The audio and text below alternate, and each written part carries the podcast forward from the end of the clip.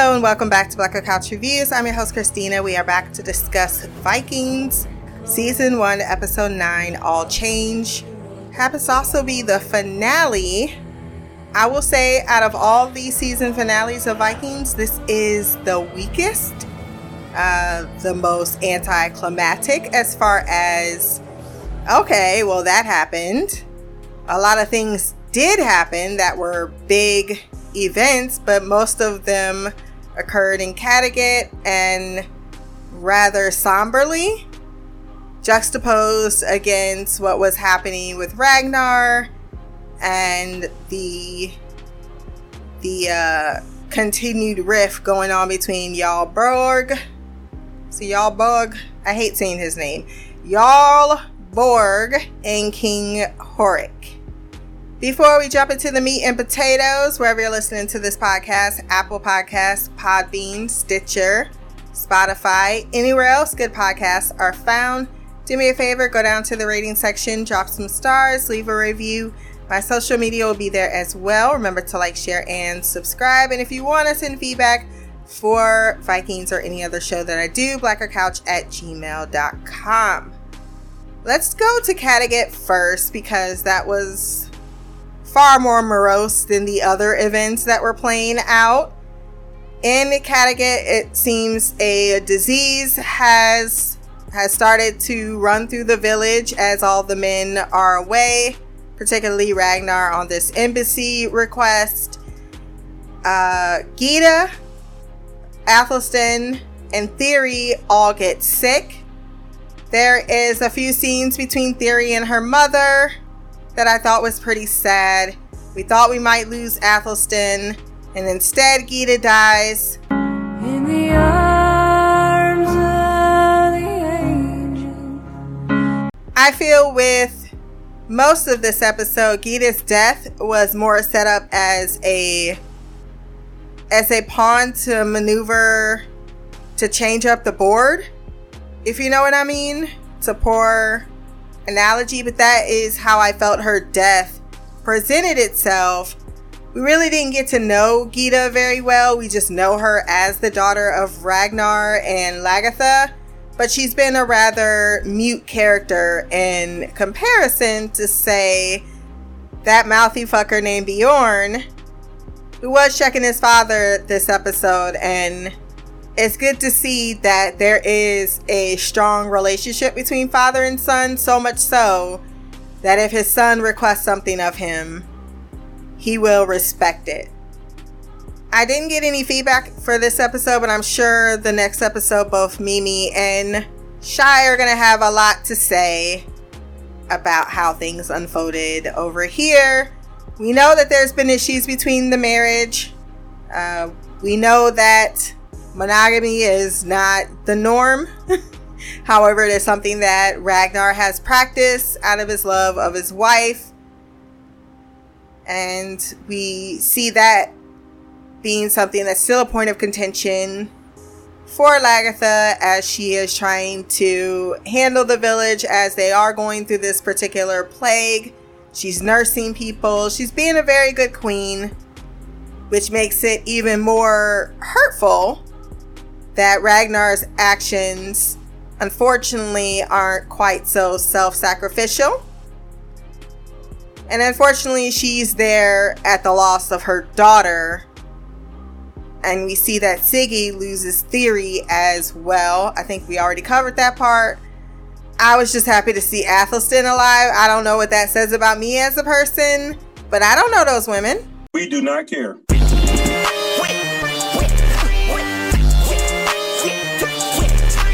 Something I have alluded to a little bit, maybe a lot, of the dual belief system that Lagertha and both Ragnar have in the seer and their prophecies.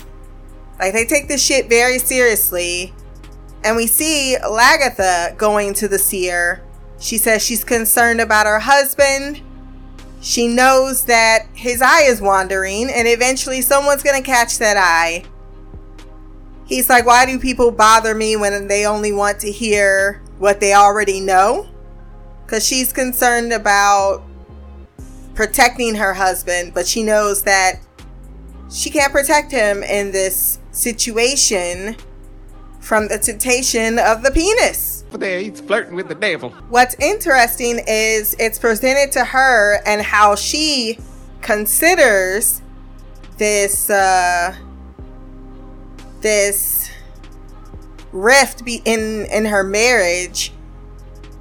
She sees this potential threat as not something that her husband would be able to fight against, and thus she's more like, she also believes in this is what is prophesized to be. It's just interesting how she weathers her emotions at the idea that something is going to happen and it's going to change things, and she can feel it before she even knows what has occurred, which we see is relatively mild in offense, as he did recognize it was a mistake and chose not to reoffend, even though he had no, I mean, I think for him, his son's voice was very much a reminder of, I do love my wife, I do love my children.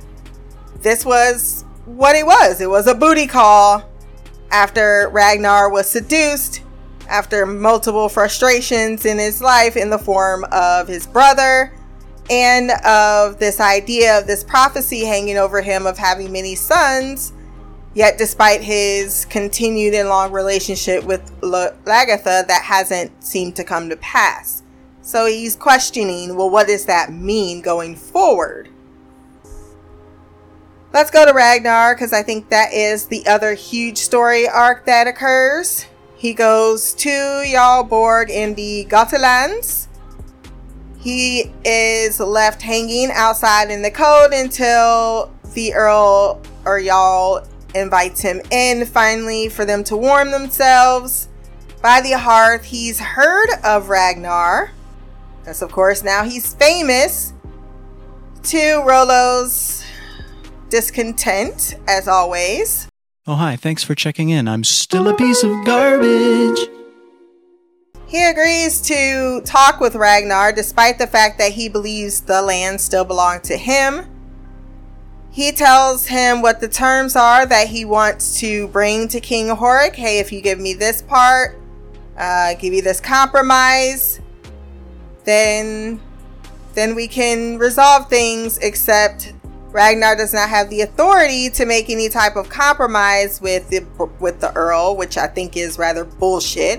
And it speaks to the bullshitness of the mission.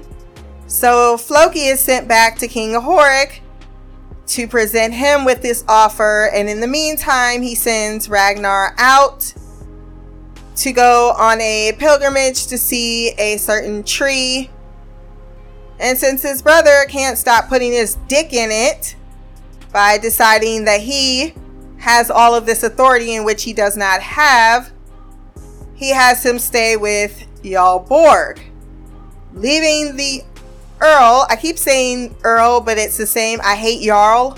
It just bothers me with the word Borg after it. Anywhere else, anyone else, I'm like, yeah, Jarl, but Jarl Borg just, ugh. So it makes me want to say Earl. It's just a pet peeve, all associated in my own brain.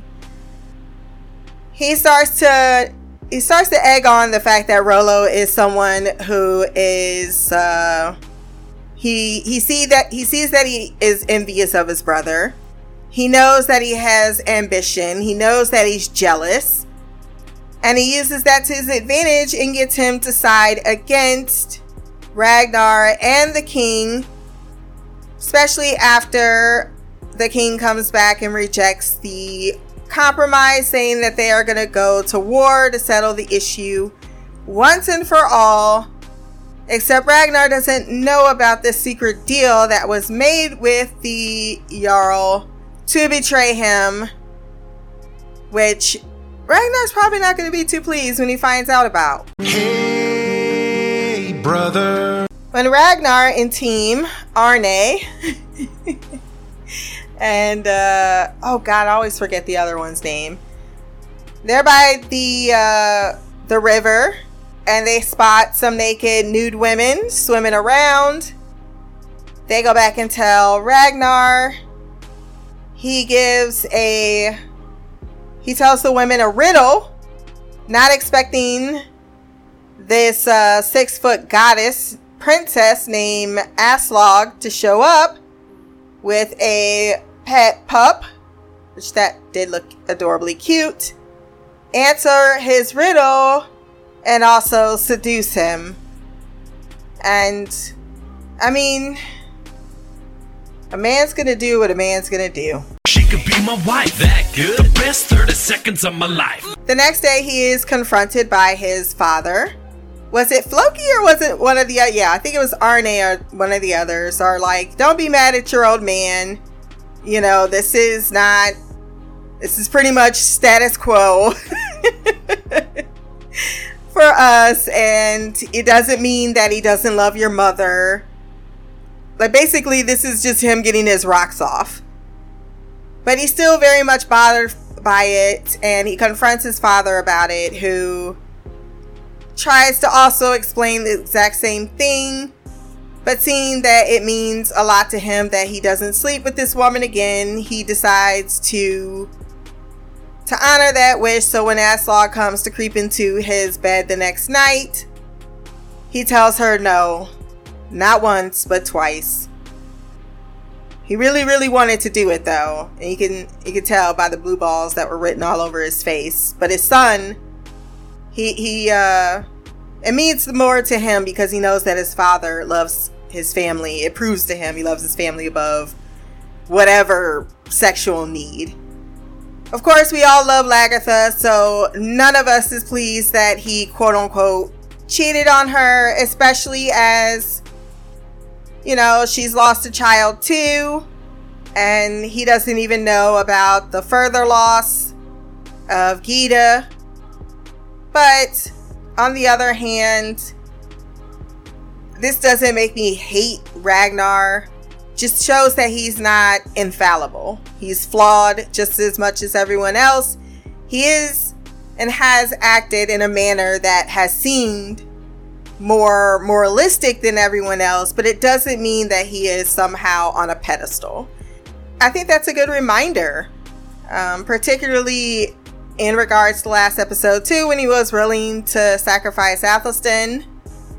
He is, and I think it's noteworthy to keep track of where Ragnar's mental space is, because I believe this is one of the things that precipitates other things that occur in his life. It's almost like this, once you get on this train, it keeps going, and then there's the other thing, and then there's another thing, and then there's another thing. He doesn't want anything to do with this Jarl Borg and King Horik situation, but he finds himself as a vassal brought into this situation, and due to that his brother is pulled into temptation, and then he himself is pulled into temptation, and both are seem to have consequences, because when he goes to possibly kill this woman, it is a rejection in a sense of, this is what the prophecy has reinforced. I am, because she reveals to him one day later that she is with child. Now, if this wasn't Vikings, and they've shown mechanically that shit is weird. Shit is very weird. I would be like, tell me lies, tell me sweet little lies. Tell me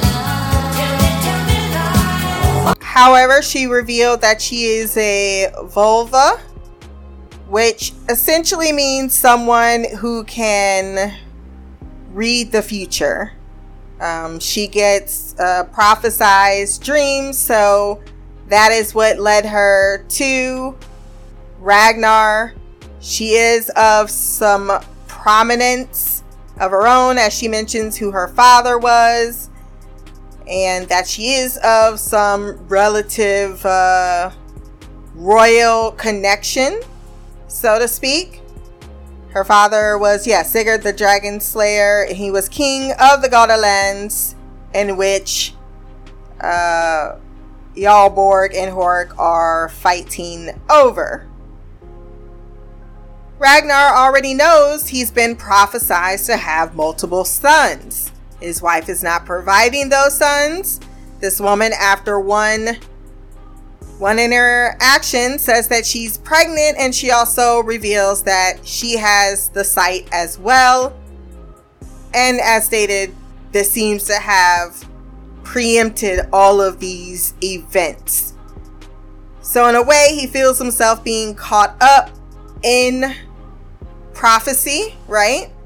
On another more primitive level, he's like, I also made these things happen, and I can make these things go away, which is why I think he took that knife to her room to see if he had it in him to rebel against that, to kill her, but he really couldn't do that if she truly is with his child, which he does seem inclined to believe.